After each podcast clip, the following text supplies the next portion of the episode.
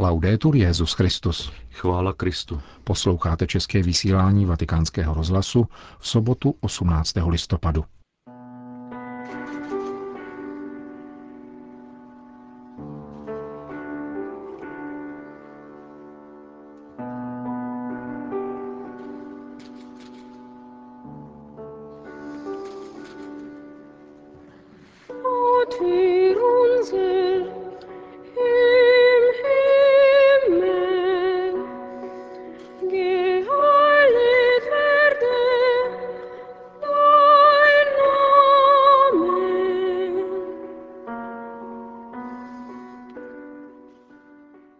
Modlitba Otčenáš od Arvo Perta zazněla za klavírního doprovodu skladatele v podání jeho syna při letošním předávání cen nadace Josefa Ratzingera papežem Františkem.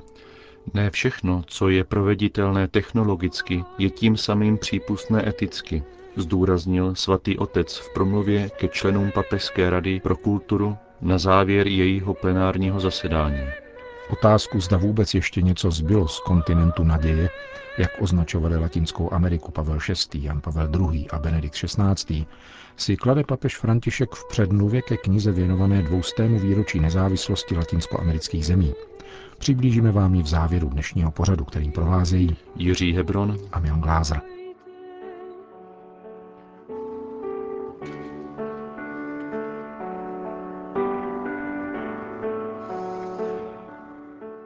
Zprávy vatikánského rozhlasu. Vatikán. Dílo Benedikta XVI. a jeho magisterium zůstávají živým a vzácným dědictvím pro církev, řekl papež František při dnešní audienci vatikánské nadace nesoucí jméno emeritního papeže u příležitosti předání cen, které každoročně uděluje. Letošní laureáti jsou mimo jiné výrazem ekumenické sounáležitosti. Ceny dnes převzal luteránský teolog Theodor Dieter, který se významně podílel na redakci společného prohlášení o nauce o ospravedlnění v roce 1999. Dále profesor katolické dogmatiky a člen Vatikánské mezinárodní teologické komise Karl Heinz Menke. A konečně hudební skladatel estonského původu Arvo Pärt, pravoslavný křesťan, který je od roku 2011 členem Papežské rady pro kulturu. S radostí jsem přijal ideu rozšířit horizont této ceny a zahrnout do ní vedle teologie také umění a vědy, které jsou s ní přirozeně svázány. Je to rozšíření dobře odpovídající vizi Benedikta XVI., který mnohokrát výstižně poukázal na krásu jakožto privilegovanou cestu, která člověka otvírá pro transcendenci a setkání s Bohem. Komentoval papež František inovaci, kterou představuje ocenění hudebního skladatele. Vyzdvihl rovněž trvalou roli papeže Benedikta pro dnešní církev. Jeho modlitba a nenápadná pozbuzující přítomnost nás doprovází na společné cestě. Jeho dílo a jeho magistérium nadále zůstává živým a vzácným odkazem pro církev a pro naši službu. Právě proto vybízím vaši nadaci, aby nepřestávala studovat a prohlubovat chápání tohoto odkazu a zároveň hleděla kupředu a uplatňovala jeho bohatství jak prostřednictvím výkladu spisů Josefa Ratzingera, tak v dalším rozvíjení studia teologického a kulturního bádání v jeho duchu, rovněž v nových oblastech, kde dnešní kultura vybízí víru k dialogu. Tento dialog je pro člověka životně důležitý, zdůraznil papež, protože víra, která není vtělena do své doby, se stává abstraktní a rozum, který se nepozvedá k transcendentnímu, se odličťuje. Jak totiž napsal v předmluvě k encyklice Fides et Ratio svatý Jan Pavel II., víra a rozum jsou dvě křídla, která pozvedají lidského ducha ke kontemplaci pravdy, citoval František. S povděkem poukázal také na ekumenický ráz letošních cen. Těší mne, že významné osobnosti dnes oceněné touto cenou pocházejí ze tří různých křesťanských vyznání, včetně luteránského, s ním jsme letos prožili obzvláště důležité okamžiky setkání a společné cesty. Kristova pravda není pro solisty, nýbrž je symfonická. Vyžaduje poslušnou spolupráci a harmonické sdílení.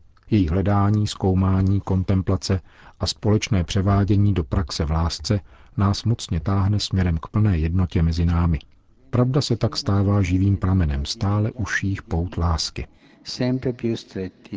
Řekl papež František během audience, při níž předal diplomy letošním laureátům ceny Josefa Ratzingera Benedikta XVI. A v jejím závěru zazněla skladba Arvo Perta Fate Unze, kterou zaspíval skladatelův syn za klavírního doprovodu svého otce. Všichni laureáti se včera setkali také s Benediktem XVI., kterého navštívili v jeho rezidenci ve vatikánských zahradách. Papež František přijal dále účastníky plenárního zasedání Papežské rady pro kulturu. Setkání tohoto vatikánského úřadu se tentokrát věnuje otázkám vědecko-technologického rozvoje, především v oblasti genetiky, neurologie a umělé inteligence.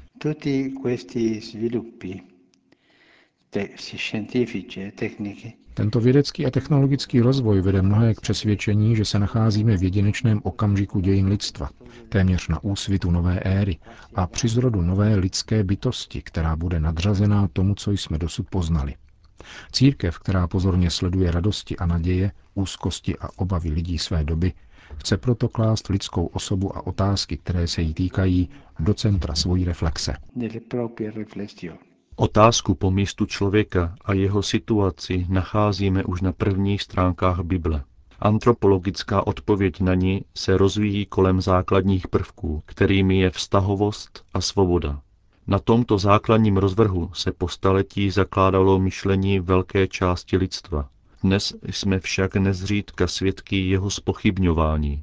Dnešní antropologie je ovlivňována sociálně-ekonomickými faktory, přemístěváním obyvatelstva, interkulturní konfrontací, šířením globální kultury a především velkými objevy vědy a důmyslnými technologickými vynálezy, například takzvaného myslícího stroje. Její horizont se proto stává stále tekutější a proměnlivější, konstatuje papež. Jakoliv je nutné ocenit úsilí všech, kdo se ve vědecké oblasti zasazují za pokrok lidstva, je nutné upozornit na to, že Bůh člověku svěřil svět, aby o něj pečoval podle logiky nezištnosti a lásky a nikoli ve snaze nad ním panovat. Věda a technologie nám pomáhají posunovat hranice poznání přírody a zejména lidské bytosti. Sami však nedokáží poskytnout všechny odpovědi. Dnes si stále více uvědomujeme, že je nutné čerpat z pokladů moudrosti uchovávaných v náboženských tradicích, v lidové moudrosti, literatuře a umění, které se dotýkají hloubky tajemství lidské existence. Nezapomínat, ba spíše znovu objevovat tyto obsahy ve filozofii a teologii quelli contenuti nella filosofia e nella teologia. Papež připomněl, že církev nabízí dva zásadní principy dialogu mezi věřícími a vědeckou komunitou. Prvním je ústřední postavení člověka a všeobecné rozdělování dober vzešlých z technologických poznatků a výdobytků. Nakonec zůstává stále platný princip, že ne všechno, co je technicky možné nebo proveditelné, je právě proto také eticky přijatelné. Věda, stejně jako jakákoliv jiná lidská činnost, je si vědoma svých mezí, které musí respektovat pro blaho samotného lidstva a vyžaduje smysl pro etickou odpovědnost. Pravým měřítkem pokroku, jak připomněl blahoslavený Pavel VI., je dobro každého a celého člověka. Uzavřel papež František svoji promluvu ke členům Papežské rady pro kulturu.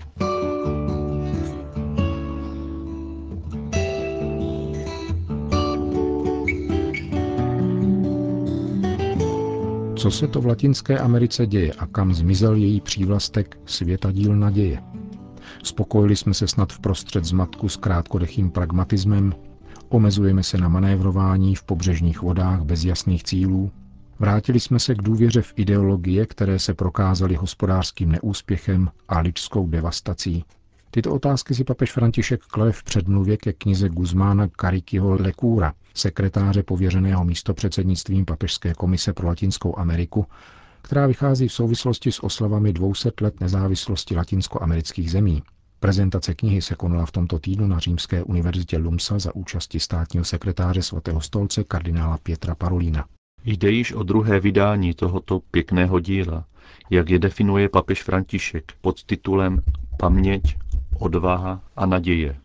Zmíněné dvousetleté výročí nezávislosti, které si v dohlednu připomene Chile, Peru, Brazílie a všechny středoamerické státy, nadále vzbuzuje mohutný ohlas, říká papež.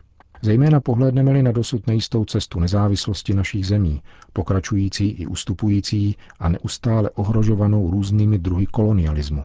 Cestu, která dosud nedospěla ke svému konci. Papež František se snaží dobrat kořenů latinskoamerické identity.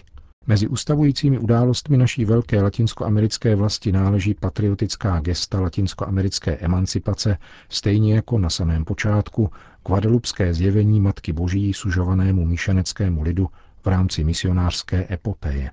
Život našich národů hluboce poznamenali láska a bolest, smrt a naděje. Jako by tvořili určující koncentrát dějin, jejich krásy a bídy, naděje i utrpení. Je třeba se periodicky vracet k těmto kořenům, abychom se nestali sirotky své vlasti, vybízí římský biskup, protože oni poskytují hermeneutiku k uchování, posílení a případnému znovu nabití naší identity.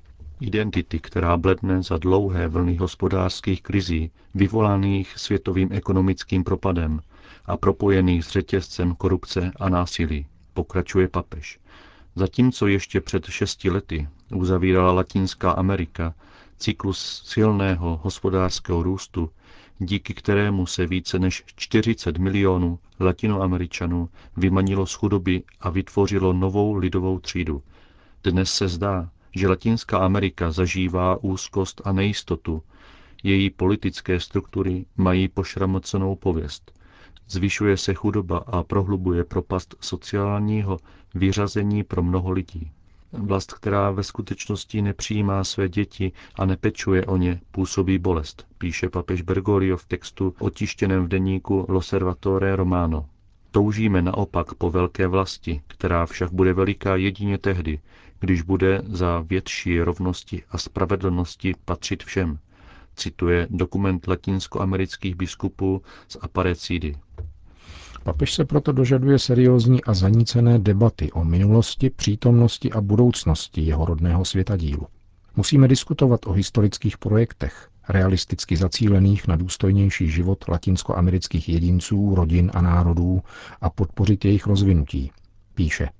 Dále je naléhavé definovat významné národní a latinskoamerické cíle a usilovat o ně prostřednictvím silného konsenzu a lidové mobilizace, přičemž je nutné překonat světské ambice a zájmy a zdržet se manicheizmu, vyhrocování, nebezpečných dobrodružství a nekontrolovatelných výbuchů. Jsme zváni, abychom vyvýšili utopie rizí svobody a všestraného osvobození a podpořili je novými patriotickými gesty, aniž bychom spohodlněli ve lhostejnosti a bezvýznamnosti. Poznamenává papež a vybízí latinskoamerické pastýře k tvořivému proroctví, neslučitelnému s jakýmkoliv vykořeněným a abstraktním klerikalismem, nýbrž naopak znalým oné energie víry a moudrosti, důstojnosti a solidarity, radosti a naděje, které pulzují v srdcích latinoameričanů a sytí jejich kulturní etos. Zejména chudé a prosté národy si totiž uchovávají platné důvody k životu a vzájemnému soužití, lásce a oběti, modlitbě a uchovávání naděje. A také k boji za veliké cíle, podotýká papež a vysvětluje, že právě proto se pravidelně setkává s takzvanými lidovými, v Evropě spíše zvanými alternativními hnutími hlasateli svatosvatého hesla, požadujícího pro všechny lidi práci, půdu a přístřeší. K dosažení tohoto cíle je třeba bojovat za nový model udržitelného a rovného rozvoje, který by respektoval stvoření, zdůrazňuje papež a připomíná mnohé konkrétní skutky milosrdenství, ke kterým podnítil loňský jubilejní rok. Uzavírá svatý otec předmluvou ke knize urugvajského právníka Guzmána Karikeriho. Končíme české vysílání vatikánského rozhlasu. Chvála Kristu. Laudetur Jezus Christus.